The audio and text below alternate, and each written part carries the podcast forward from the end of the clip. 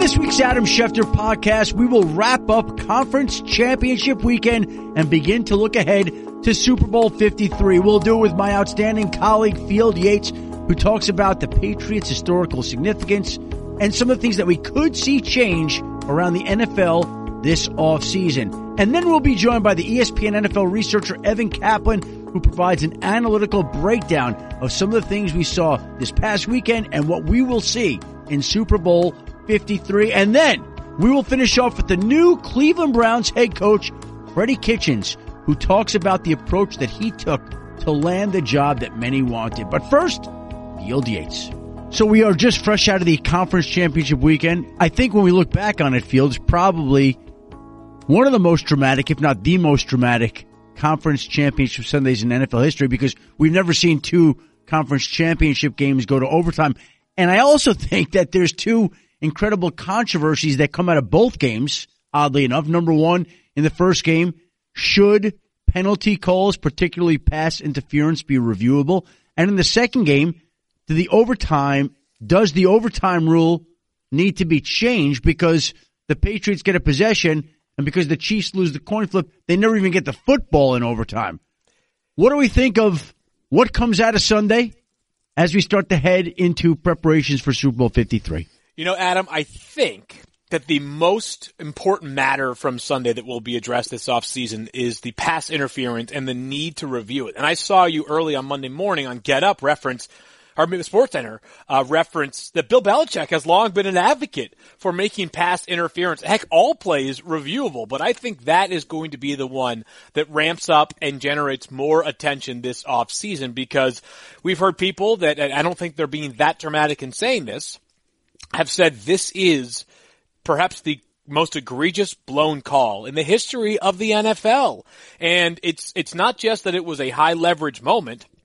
It's that it was an incredibly obvious call. Like, I don't know yeah. how many violations Nickell Robey-Coleman committed, but you could have picked, like, it was basically dealer's choice. Which one of the five penalties that you want to call? And the reality was the NFL called none of them. It was incredible to watch. And you know what's interesting about what you're saying is I can remember other plays from other seasons where you said, well, this is going to get that conversation going. And I remember calling various members of the competition committee, reaching out to them to say, is this going to be reviewed this off season? And let me say this to you. I've had that conversation with someone on the competition committee for, I would say, each of the last five or six years. And every single year, the answer comes back to me, no, we are not going to review it. Every year, no, we are not going to review it. Now it's Monday morning, day after conference championship Sunday. We're going to reach out to more people again this week. We're going to see if it, this, as you're saying, is enough to get it reviewed. But in my mind, we're not changing the number of challenges that a coach is given. He gets three challenges. Why should he not be allowed to use them on a play that is so important at that particular point in time that is reviewable. Look, you can challenge whether a guy stepped out of bounds, challenge whether he held on to the football, challenge whether he got his feet into the end zone, whether the ball crossed the goal. I mean, there are so many things you can challenge. Why can't you challenge if a ref made a bad call? Especially when in recent off seasons the NFL has addressed and refined defensive pass interference, illegal contact, defensive holding, all of these calls that are made routinely throughout the game.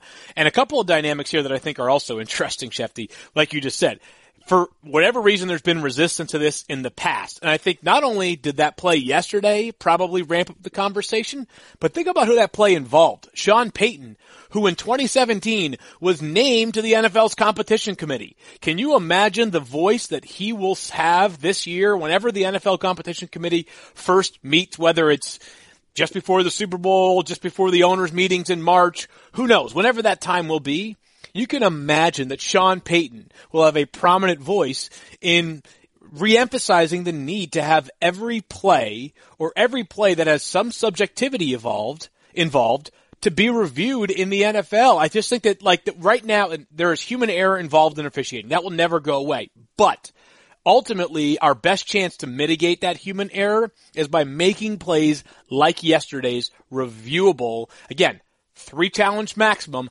That's it. This is not going to delay games. It's not going to turn these Yeah. into four hour festivities. You know, some of the issues baseball has dealt with the pace of play. No, getting that call right is more important than having people waking up this morning, not just in New Orleans, but all over the country and saying it just doesn't feel whole and right. You know what, Field? Now that you say that, that is a great point, and it has not caught fire yet as we tape this, and it's going to catch fire that Sean Payton was added to the competition committee because we've seen changes in the makeup of the competition committee over the past season, right? Marvin Lewis out, Rick Smith, the former Texans GM, out, Sean Payton added, John Elway added. There's a little bit of a different dynamic, and we'll see whether those voices carry any different weight but literally, as we're doing this, I'm texting somebody on the competition committee to say, now, now, Yeah, I mean, is this going to be reviewed? I mean, seriously, you know, so you're texting the competition committee now. Like we, we we're gonna have, a, have to have a race to Twitter to see you can make the point about Sean Payton on the uh, being on the competition committee. And certainly, I would think that the compet. So I feel like every year, Adam, we kind of make major progress on one rule, right?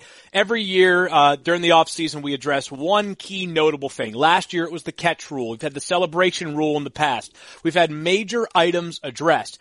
This past year, I'm not sure that it was positively addressed, but we had the quarterbacks, uh, you know, being hit in the pockets and, uh, and, and roughing the passer refined. Plus, of course, the lowering of the head, uh, to initiate contact. It feels like right now, and maybe I'm being a prisoner of the moment, but heck, how many bigger moments are there than yesterday? The answer is there's probably only one more bigger moment, which is 13 days from now during the Super Bowl, that that's going to be the talking point, not just going into, uh, Super Bowl 53, but coming out of it as well. And think about how last year in the Super Bowl, there were many who believed, and I think we've, this has been sort of reported, is that the NFL had all these catch issues during the regular season. Mm-hmm. Now they eventually addressed them during the off season, but some people felt as though the NFL legislated the catch rule differently in the Super Bowl last year than it did during the regular season because of the outcry that took place and all of the controversial catch no catch. You wonder if, let's say something comes up in the Super Bowl, like are refs going to err differently in terms of throwing a flag, not throwing a flag on pass interference, holding illegal contact? Somebody to keep an eye on when the Rams and Pats face off. Well, I've just sent out an email to a member of the competition committee, and I said, now, are these the kind of calls that are going to be reviewable? And we'll see what kind of response comes in. And I'll speak to other members of the committee this week too, as well, to see what happens there. All right. How about overtime field? Do you think that that needs to be tinkered with, or are you okay with a conference championship game ending with one possession for one team that won the coin flip? You know, I have long believed that the best form for overtime was to just play, like to just pl- basically have teams go tit for tat, right? Each team is allowed the same number of drives, mm-hmm. and when the other, t- you know, so if the opening team scores and the, the second team has has a chance to, to to rebuttal, and if they don't, game over.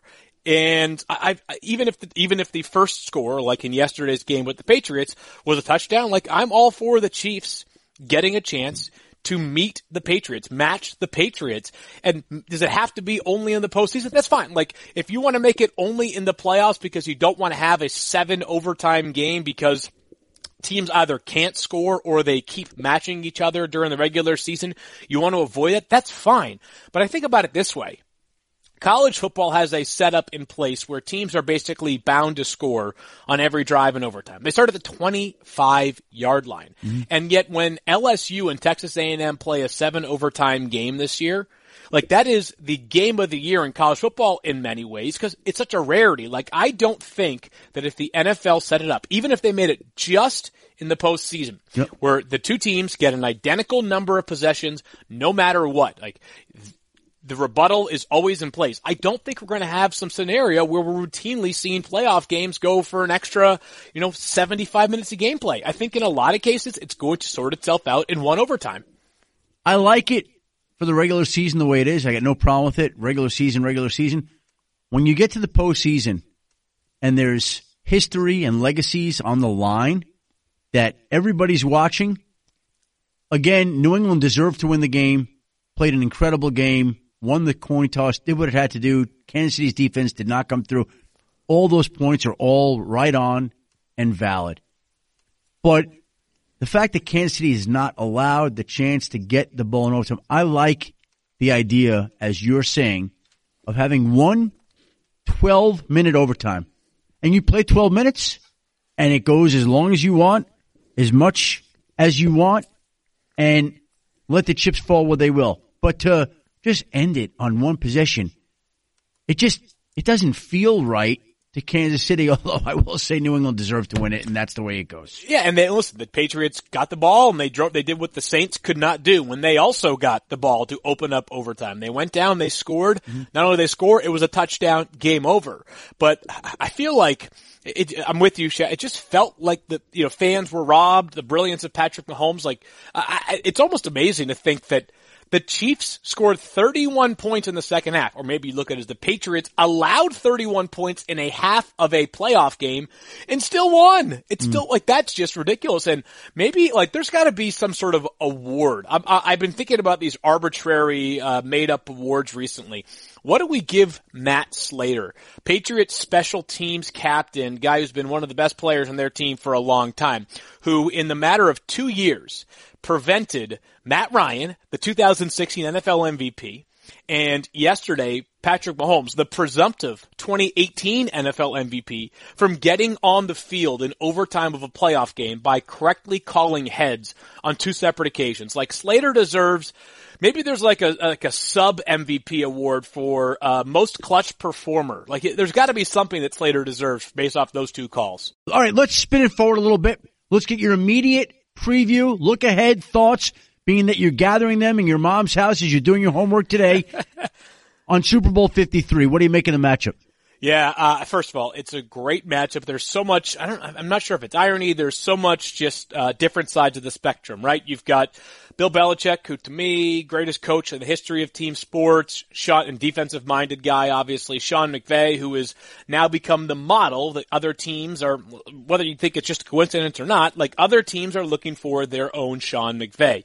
You've got two Bay Area quarterbacks and Jared Goff and Tom Brady, but one of them is kind of California cool, right? Jared Goff is sort of viewed as this, you know, nothing really, um, you know, everything sort of just rolls off his shoulders. Then you've got Tom Brady, who's this fiery 41 year old Adam who just can't quit. He will never be able to quit the fact that he was 199th overall in the draft and benched during his final season of college football and a guy that everything he feels, uh, that he accomplishes mm-hmm. is earned, and not that a, a, players don't always earn, but Brady, you know, he's got the ultimate chip on his shoulder.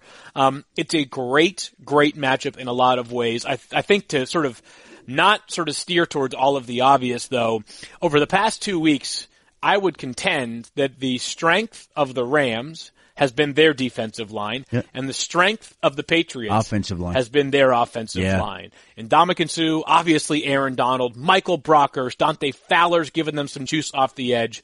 That right there has all the makings of one of my favorite matchups in the Super Bowl. Let me say this right now. The most underrated person, most important person to the Patriots' success this year that nobody is mentioning, nobody's talking about, Dante Scarnecchia, their offensive line coach. How about this, Adam? So who is he coaching? He is coaching a seventh round left tackle, a third round left guard in Joe Thuney, an undrafted center in David Andrews, a right guard in Shaq Mason, fourth round pick, and Marcus Cannon, who slipped to the fifth round because he overcame cancer.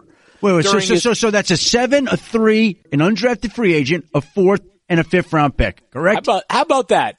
Those are the guys that he is working with and they didn't allow a sack yesterday, and they didn't allow a sack against the Chargers. They have not given up a sack this postseason. They're running the ball at will. Their performance is peaking at the right time. It's offensive line based.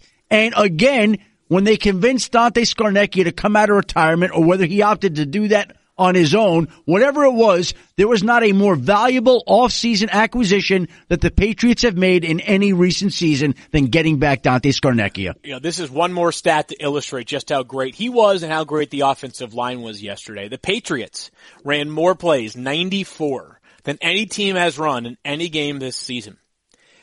Tom Brady took a knee, a knee at the wow. end of regulation uh, when they had six seconds left after Harrison Butker tied the game. So the Patriots ran 94 plays. They had zero negative plays yesterday other than Tom Brady's kneel down, which throw that away. So 93 plays, zero sacks, zero negative runs against the number one pass rush in the NFL yesterday, the Kansas City Chiefs. The Patriots, 93 for 93 in not moving backwards. That right there is talking about staying on script and sticking with the formula. The Patriots did it brilliantly. Bill Belichick has gone up against five number one ranked offenses as a head coach. He's four in one of those games. Wow. Okay. I mean, so they get it done with the offensive line. They get it done with the defensive line. They get it done on special teams with Matthew Slay. They, and here's the thing that, that I also always remember. Okay. In talking to people at the Patriots various points in time, maybe you've heard the same thing mentioned to you, but I remember people saying 75% of the teams in the league beat themselves. Mm-hmm. Beat themselves. Count the Patriots in the 25% that don't. Because these other teams, we could look at the Saints yesterday, right? The play before the controversial play, first down, roughly the 20 yard line. The Saints pass the ball. I stood up in my chair and said, why are you passing and not running the clock and the, what are you doing? If they had run three straight plays, they would have bled the clock down.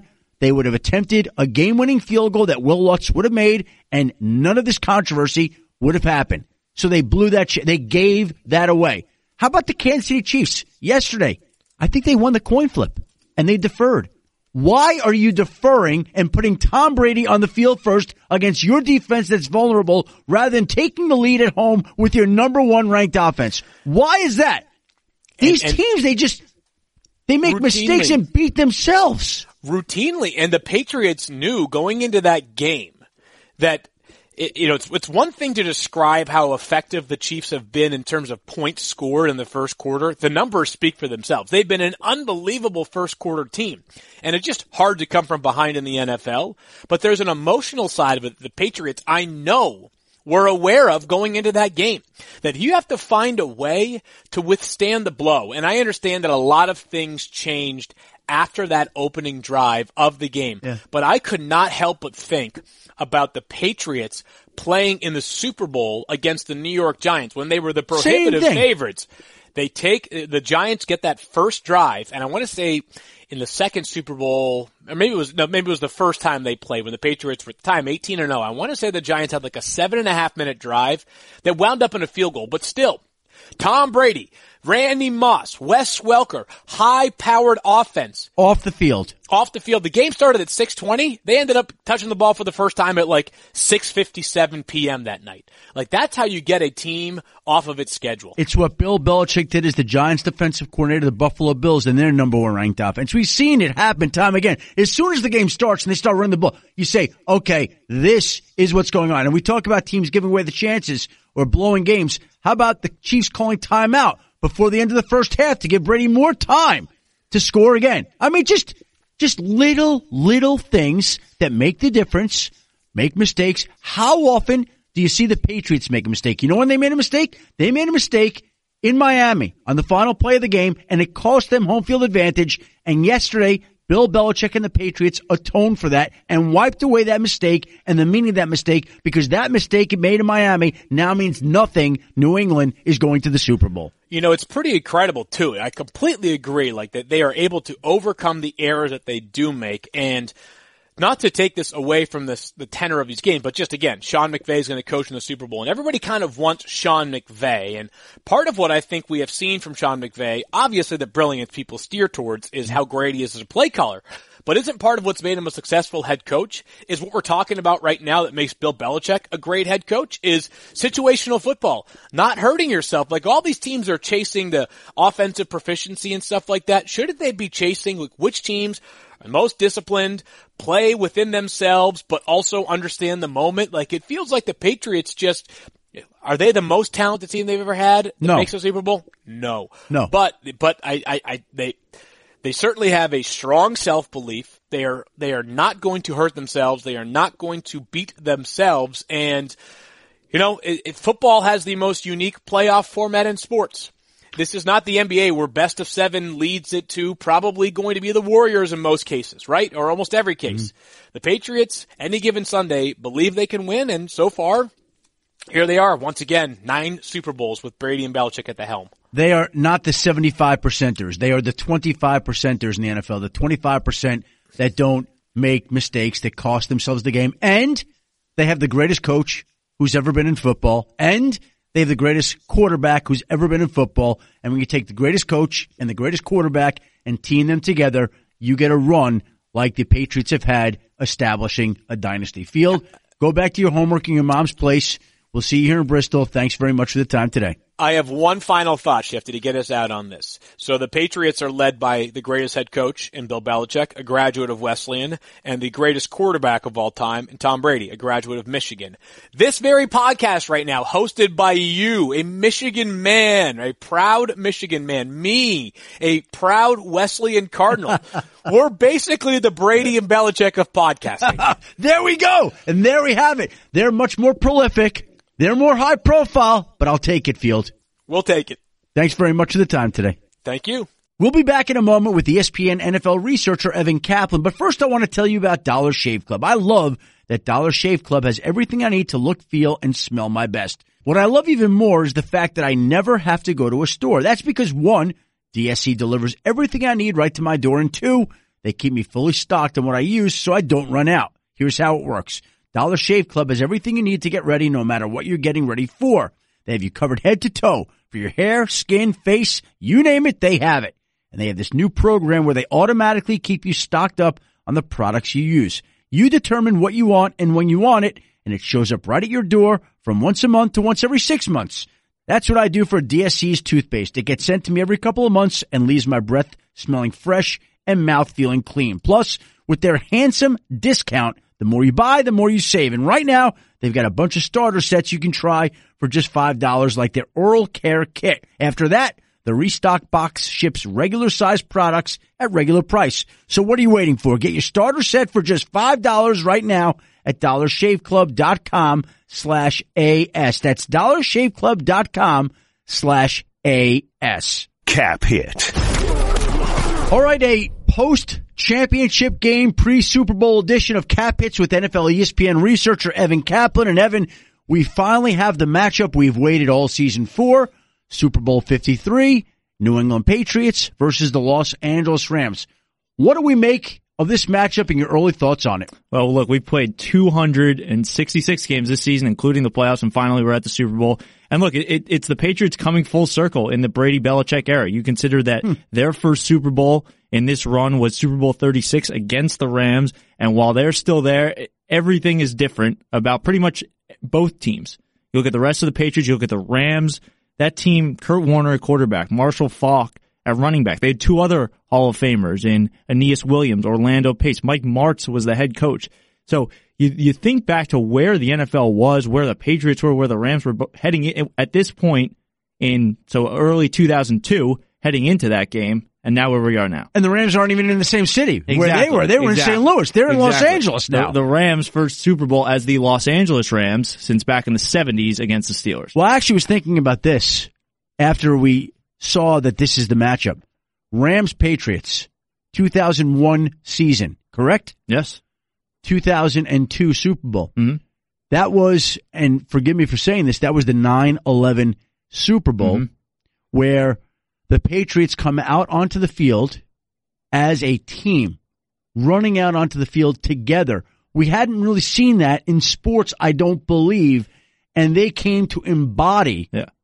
what a team is like, what the Patriots stand for, and really was reflective of where we were in the country at that time. I know watching NFL primetime after the championship games on Sunday night, Tom Jackson, our own Tom Jackson, said that was one of his most memorable moments in Super Bowl history. Of, of all the Super Bowls that he's been alive for, that singular moment of the Patriots coming out as a team was one of his most memorable. Just running out as a team. Yep, absolutely. And by the way, this is a team that has gone on to achieve greatness in all these Super Bowls. But, but the two men that stand out are the head coach, yep. Bill Belichick, and the quarterback, Tom Brady. How do we put in perspective what Tom Brady's done here? Look, this is his ninth Super Bowl appearance in 18 seasons as a star. So, so he has reached the Super Bowl in 50% of the season since he's been a starter in 2001.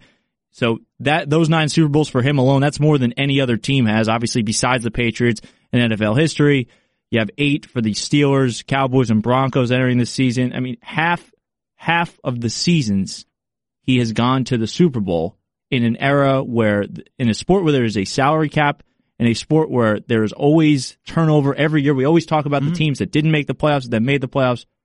He's there every year. And last week, Robert Kraft, the Patriots owner, tells our Mike Reiss, the fine Patriots reporter for ESPN.com Boston, that Tom Brady is the greatest player, greatest football player who's ever played. And it'd be hard to argue. How would you stack up Brady against his it contemporaries? Would, yeah, so so let's look at it this way. So there are five quarterbacks in NFL history who have thrown at least 400 touchdown passes. Tom Brady, Peyton Manning, Drew Brees, Brett Favre, and Dan Marino.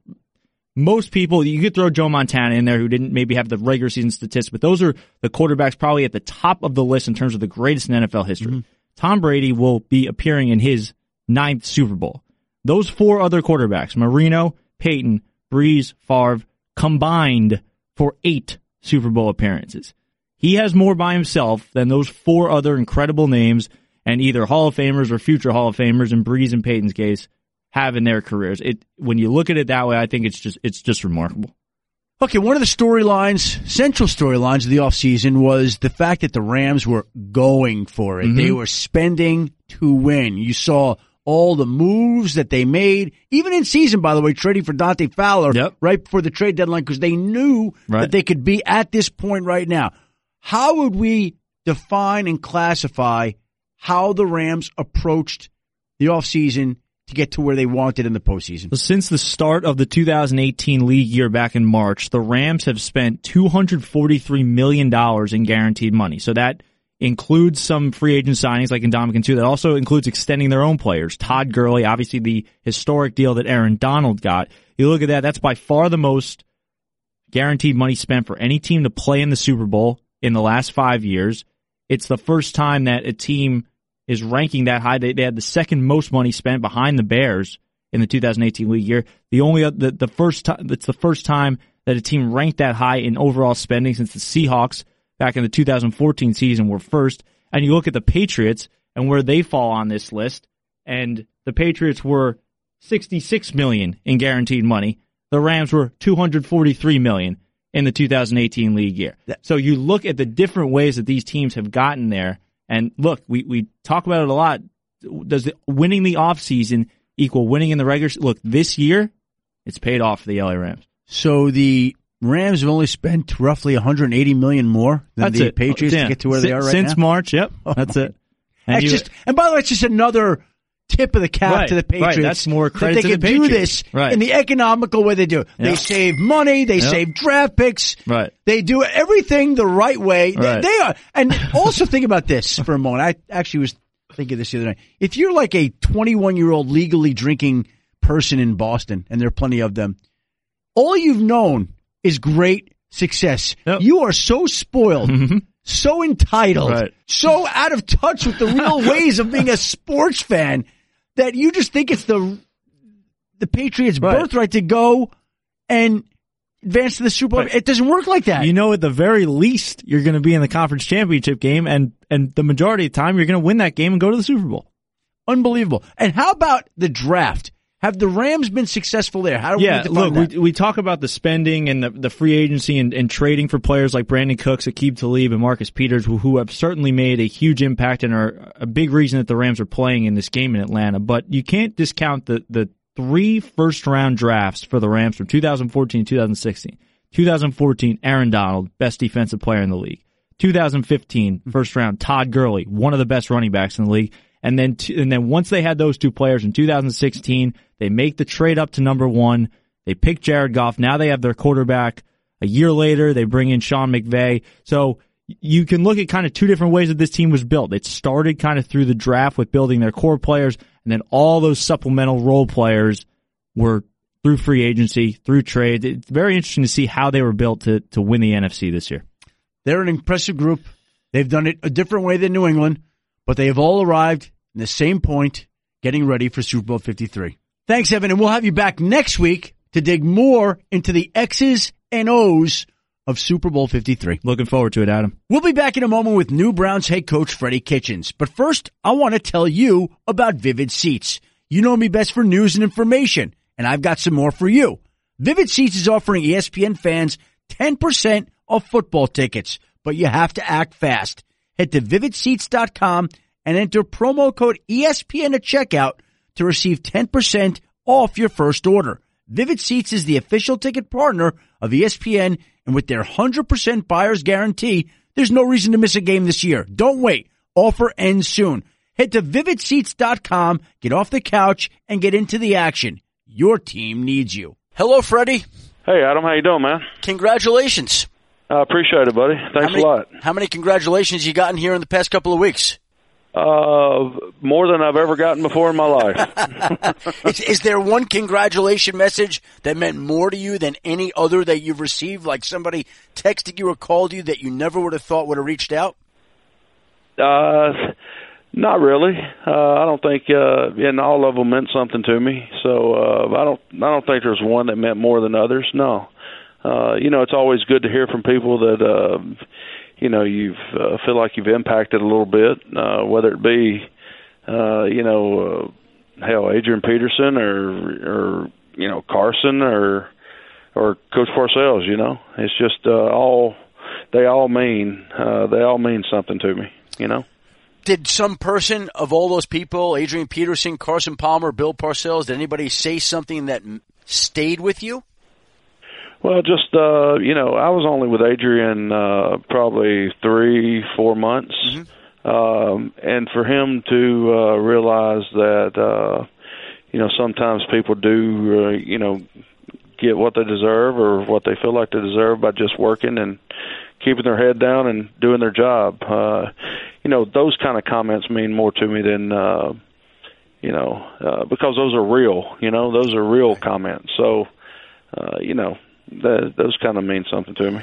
Here's what I want to know. You started this season as a position coach, and in all the chatter and speculation about who's going to be a head coach one day, with all due respect, the name Freddie Kitchens has rarely emerged until this year. So how do you go from being a positional coach who's completely off the radar to winding up as the head coach of the Cleveland Browns? Well, I think sometimes, Adam, you have to evaluate the evaluator, and uh, you know who's who's making those lists. You know, because uh, all I've ever tried to do is just do my job and uh, do it to the best of my ability, and and uh, you know I've everywhere I've been, uh, players have performed well, and uh, you know I don't know what else you judge a coach on. It's uh, either you judge it on what they put on the field, or you judge it off someone else's opinion. And I don't know. Uh, I mean, I don't know. You tell me which one means more. yeah. Well, it's funny. I look back on it when Hue Jackson was let go as the head coach of the Browns and Gregg Williams was given the interim head coaching title. A lot of people said, well, this is an opportunity for Gregg to coach, to get the head coaching job. And lo and behold, Freddie Kitchens winds up impressing the heck out of everybody across the league, including those people in Cleveland. And you wind up as the head coach of the Cleveland Browns when nobody was talking about that when he was let go. Yeah, and it's it's the same thing. I mean, Gregg did an excellent job and uh and everything. I have nothing but respect for Gregg. Uh but you know, at the end of the day, I you know, I was just trying to get uh do my job. Uh and if everybody just does their job, you know, people get the credit that they are uh you know, deserve to a certain extent and uh you know, let the evaluators evaluate whatever they want to evaluate. But I've never uh, I've never used any propaganda or anything like that to get a head job or a coordinator's job or or even a quarterback coaching job, running back. I've never done it. Period. So, uh, you know, I never was going to start. I you know, everybody comes to like kind of a decision making process in their career of how they want to be and how they want to be portrayed and I want to be portrayed as a football coach, not a politician. And uh and that's what I am and uh, you know, luckily I was in a great situation from the standpoint of uh, being able to demonstrate uh, the things that I could bring to the table. And uh, you know, fortunately, it ended up being in Cleveland, and we had the same vision, the same goals, and uh, ultimately, uh, you know, uh, I guess they made the decision. I'm glad they did. See, I like the quote that you gave at the press conference, Freddie, where you said the Benjamin E. Mays quote, where he said, "Those who start behind in the game of life must run faster to catch up." That's pretty good. What What do you take out of that quote that stays with you? Well, it's, uh, I think it's my life. You know, it's uh, Sylvester Croom. I went to Mississippi State in 2004 uh, with Sylvester Croom, and that's the first thing he told the team. And uh, I took that with me. Um, and everybody that's played for me since then can tell you that. Uh, can tell you that quote. They can tell you about Benjamin E. Mays. They can tell you that there's a high school in Atlanta, Georgia, named after him. They can tell you that he was a mentor to Martin Luther King. So they can tell you those things about the guy because you have to understand the guy before you can understand what his quote means. And then if you can equate that to your life whatsoever, which I can from the time I was a child, um, you know, I never, I never, I always had the things I needed uh, because of what my parents uh, went out and did. So it wasn't because we were given anything. So I've never been given anything. Don't ever expect to be given anything in return for anything that I do. Uh, you know, so I kind of have lived by that ever since uh, I'd lived by that, uh, you know, since I was a child. But that kind of put it all into meaning uh, when uh, Sylvester, uh, you know, I heard that quote, and so I've used it ever since. And I take it you've used it on some of your players and passed that wisdom on to them. Oh yeah, definitely. They're going to get that every year, and uh, every year it's uh, just something I. You never know what who you're going to affect by something small like that and I know I was impacted at uh, you know 29 years old, however old I was when I went to Mississippi State. I was impacted 28, 27. I'm not sure how old I was, yeah. but uh, you know, so if if you if I went 27, 28 years and understood the struggles and things like that, just in life in general. Uh, and then I can take that quote and equate it to my life and say, "Hey, this sums me up." Then, of course, it's going to mean something to me. But you never know who you're going to affect by what you say. So, I've always just uh, you know said what I meant and meant what I say. And uh, if I impact someone, I impact someone. If uh, everybody can learn from other people if they would just listen and not hear. So uh, you know, it's I mean, you learn just as much from players as you do coaches. You learn just as much from players as you do mentors. So sometimes you just have to listen and not hear. Uh, and sometimes I think we, uh, as people, have a hard time with that. You talk about learning. What did you learn in 2013 when you had emergency surgery to repair an aortic dissection? Well, I go back to Coach Bryant. Uh, used to always say um, it cost absolutely nothing uh, to be nice. Now, a lot of people think I played for Coach Bryant, but I played in the '90s. So, um, but you know, it, it, it costs nothing to be nice. All right, and uh, you know now that doesn't mean you're not competitive and that doesn't mean you don't argue and and uh you have discussions heated discussions sometimes about things but at the core are you a nice person are you a good person and uh so when that happened in 2013 uh you know I got uh you know it, not necessarily you know you're not laying there thinking about things you regret doing you're thinking about things that you regret not doing all right, because you don't know if you'll ever get a chance to do that. So what I learned is make sure the people around you know uh, how you feel about them, because I know this. I know I found out how what I meant to a lot of people. Uh, so I never wanted that to be reversed. Uh, so that's probably the main thing. I, I always felt like you know everybody asks, "Do you have an appreciation for life?" I've always had an appreciation for life. I mean, uh, growing up the way I did, growing up uh, in this business the way I did, you have an appreciation for each day of the job. You have an appreciation for life in general. So it never was anything about that, but the human element of things from the standpoint of making sure people know how you feel about them.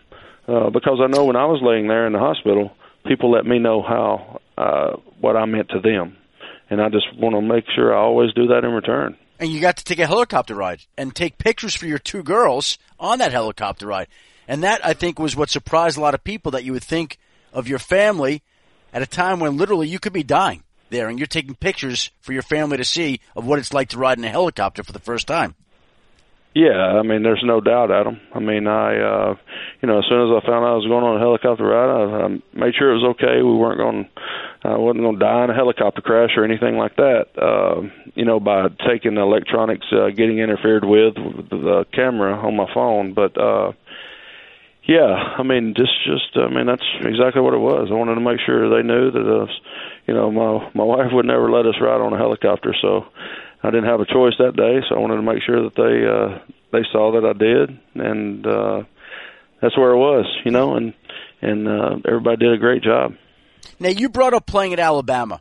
And for those who don't know, you played quarterback at Alabama from 1993 to 1997. Had a pretty prolific career there, Freddie, as well. Who's a better quarterback, you or Tua? Oh, Tua by far. I was just, uh, I mean, they won't even let me back in the state. So, but uh, no, they, uh, you know, playing at the University of Alabama was great. Uh, it was great for me, uh, just the college experience uh, you know that was my goal. I mean, a lot of a lot of people's goal um, when they set an individual goal was is to play in the National Football League or whatever. Well, my goal was to play at the University of Alabama, and I did that. And I was able to come away with a degree because that's something no one will ever be able to take away with from you. And um, you know that's the that's the things at the heart of the matter that are important and things that are going to affect your life and then in, t- in return you can start affecting other people's lives for just being who you are and uh, you know how it is in college. You you discover who you are as a person, and hopefully you can continue to evolve and get better and better and and become a better person. And uh, in the coaching business, you become evolve and become a better coach through the years. And that's just what I try to do. I just don't ever want to stay the same. We talk about Alabama. We talk about the coaching business. I'm giving you your choice: Nick Saban or Bear Bryant. Who are you taking as your head coach? oh, you're not getting me with this one, Adam. I was going to tell you, but uh, you know, I, I was very fortunate to work for Coach Saban at LSU, and uh, you know, I can't tell you the the mark that he had on my career. Uh, you know, but you're talking to someone that. Um, that when Coach Bryant went to the hospital, uh, you know, for the last time, and you know, in the state of Alabama, that came across the news, and and my dad checked me out of school and and we came home and they said it was serious and then they came over the news and said that he had passed away it was a it was a somber moment uh sad moment and uh you know I'll never forget that feeling that I had that day. So uh you're talking about two totally different things uh you know as you know kids in Alabama during that time period grew up wanting to play for coach Bryant. And uh you know I never had the opportunity to meet him. Uh but you know I could just uh, you know you could just sense it uh, that you know I'm sure they have a lot of the same qualities. Yeah, well the, I think Alabama that shows you how much that coach and that program meant to that state, and I think it's similar in Ohio where the coach of the Cleveland Browns, that organization can mean that much to that state. What would it be like if you could get this team to the playoffs and even win a Super Bowl? Well, I mean, we're we're in this business for one reason, uh, Adam, and that's the goal. That's the ultimate prize. Now, how you get there is the difficult part. That's everybody's goal. Now, is everybody willing to pay the price to do it? Uh, and and I'm pretty sure that we are, and uh, we're going to surround us by, with people that are willing to pay that price and willing to pull in the same direction and willing to take the word I. I is not a word. I is a letter. And uh, when we use uh, we, us, our, those are the top things we want to be using. Uh, when you use the letter I as a word, it becomes very dangerous to an organization, to a football team, and to a person. So we want to take that out of the equation, and uh, we all want to be moving forward and not worry about the results, and and do the best that we can on each rep, each day, uh, each game, each week, each meeting, everything. Just stay focused on what we're doing right then, and then we'll see where we're at at the end of all this. But uh, you know, that's our ultimate goal. There's only one goal every year, and uh, there's only one happy team every year. So. Uh, you know, you can lump us in with all the rest of them, the other 31 teams, because that's our goal, definitely. Is Baker Mayfield your type of quarterback? Baker Mayfield's a winner, and he's my type of quarterback. Yes, I like winners. What stands out about him, Freddie? Uh, you know, his competitiveness, his toughness. Um, you know, sometimes I think uh, as a quarterback, you have to. Everybody knows you have to have a certain uh, skill set, but you've seen a lot of quarterbacks come through and not be successful with the skill set. It's what makes up the person that separates them. And uh, he's got all those intangibles: competitiveness, toughness, uh, leadership. You know, people follow, and uh, you know that's what you want out of your quarterback. So, and he's won. He's won here. He's won at Oklahoma. He's won at Texas Tech. He won in high school. He's a winner. So I like winners. Hey, Freddie, congratulations on winning the Cleveland Browns head coaching job. Tremendous accomplishment. Good for you. Good for that city. And thank you for the time today. We wish you the best of luck in your tenure as the Cleveland Browns head coach. Yes, sir. Appreciate you, Adam. And so there's the new head coach of the Cleveland Browns, Freddie Kitchens. Boy, his press conferences this year are going to be great. And if they're winning and the Browns are as relevant as we think that they will be, that's going to be an awful lot of fun to listen to and a fun team to watch. Special thanks to Freddie Kitchens for joining us today. Special thanks to Evan Kaplan for that analytical breakdown of Super Bowl 53. And a special thanks to my friend Field Yates for coming on to discuss Sunday's games and what could come out of them. And a special thank you to you, the listener, for tuning in to another Adam Schefter podcast. Please join us again next week. We'll be joined by Evan Kaplan, Chris Berman, and other surprise guests for Super Bowl 53 week. Thanks again for listening, everybody.